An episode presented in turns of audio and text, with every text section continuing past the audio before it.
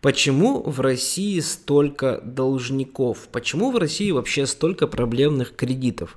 Сегодня, друзья, будет немножко философская тема, но я решил немножко на эту тему порассуждать. Возможно, вы дадите этот подкаст послушать своим детям, внукам, может быть, он им как-то поможет, э, немножко просветит, чтобы они не попали вот в эти проблемные Долги. Начнем с того, что в Российской Федерации одни из самых дорогих кредитов в мире. Не самые дорогие, но, по-моему, входят в топ 3. То есть представьте, в стране, где уровень зарплаты на уровне а, государств третьего мира, африканских государств, одни из самых дорогих кредитов. Это первая проблема закредитованности. Вторая проблема закредитованности – это отсутствие финансовой грамотности населения. И это не мои какие-то выводы, этот вывод можно сделать, анализируя статистику.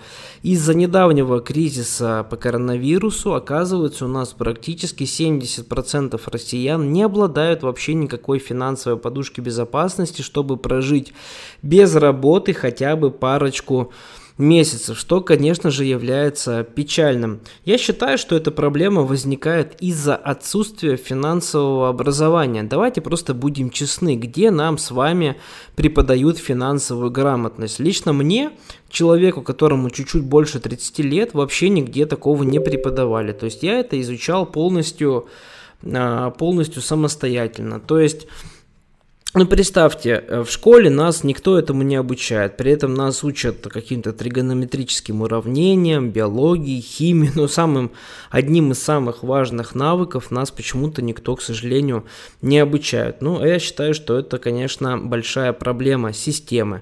Дальше обычно наш ребенок э, поступает в университет, где тоже идет физкультура, философия, все что угодно, какие-то предметы по дисциплине, но тоже нет никакой абсолютно вообще даже близко предметов по финансовой грамотности.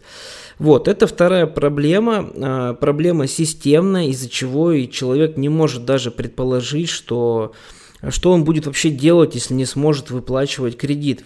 Эта проблема, еще раз повторюсь, абсолютно на системном уровне. Ну и третья проблема это, конечно же, человеческая жадность, алчность. Это когда мы любим получать какие-то предметы роскоши, которые мы совершенно не заслужили, на которые мы не заработали. То есть мы любим халяву. Халяву любят все. Все мы люди стремимся к тому, чтобы как можно меньше делать и как можно больше а, получать ништячков от этого мира. Это абсолютно нормальная наша сущность, а, ничего с этим не сделаешь. И как раз-таки банкиры, кредиторы еще с древних времен пользуются вот этим а, нашим вот этой нашей сущностью, да, тем, что мы почему-то вдруг вот решили, что можем получить какой-то незаслуженный предмет. Именно этим и пользуются кредиторы при навязывании нам кредитов. Вы можете даже посмотреть какие-нибудь рекламные буклетики, посмотреть, как вам там обещают взять квартиру уже сейчас, купи автомобиль мечты уже завтра. Именно на этом и продают проблемные кредиты.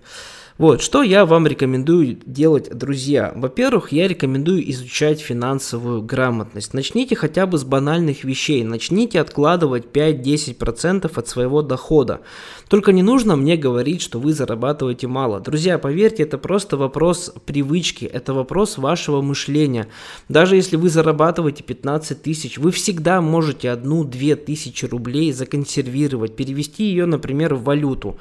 Начните просто переводить в валюту свой доход, какой бы он у вас не был. Самое главное на первоначальном этапе это сформировать привычку откладывать по первостепенному порядку. Что значит по первостепенному порядку? Это значит, когда я получаю заработную плату, я не иду сначала платить кредиты, покупать себе шоколадки и так далее. Я в первую очередь сразу же откладываю пару тысяч рублей как свой золотовалютный личный резерв.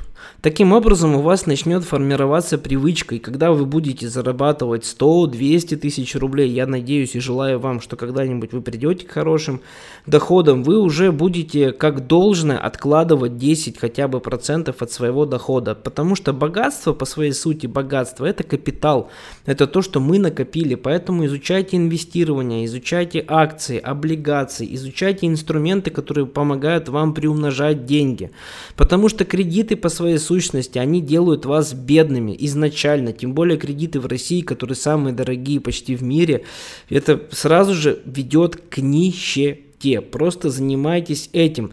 Если вдруг вы все-таки зачем-то берете кредит, ипотеку, это абсолютно ваш выбор, я его уважаю. Но, друзья, просто поверьте моей личной практике, имейте хотя бы подушку финансовой безопасности хотя бы на полгода. То есть вы должны иметь в запасе деньги, чтобы оплачивать свои кредиты, чтобы вести нормальное, хорошее существование в течение 6 месяцев, если вы лишились работы. Если вот у вас в семье или если вы живете один, вот у вас вообще нет доходов, но вы при этом можете прожить 6 месяцев абсолютно без любых поступлений денег. Почему именно 6 месяцев? Потому что по моей личной практике, ведь я все-таки общаюсь ежедневно с не одним человеком, у которого проблемные долги, я, друзья, вам четко могу сказать, что у нас в Российской Федерации люди обычно восстанавливают свое финансовое состояние, свой финансовый баланс, тот, который был у них до финансового кризиса, максимум за 6 месяцев. За полгода практически все восстанавливают свой финансовый баланс. Поэтому, учитывая эту статистику, учитывая то, что мы с вами живем плюс-минус одинаково, у нас плюс-минус одинаковые доходы, у нас плюс-минус одинаковые потребности и расходы, можно сделать вывод, что если вы сделаете подушку безопасности на 6 месяцев, то никакие кризисы вас не застанут. За 6 месяцев вы в любом случае восстановите свой финансовый баланс.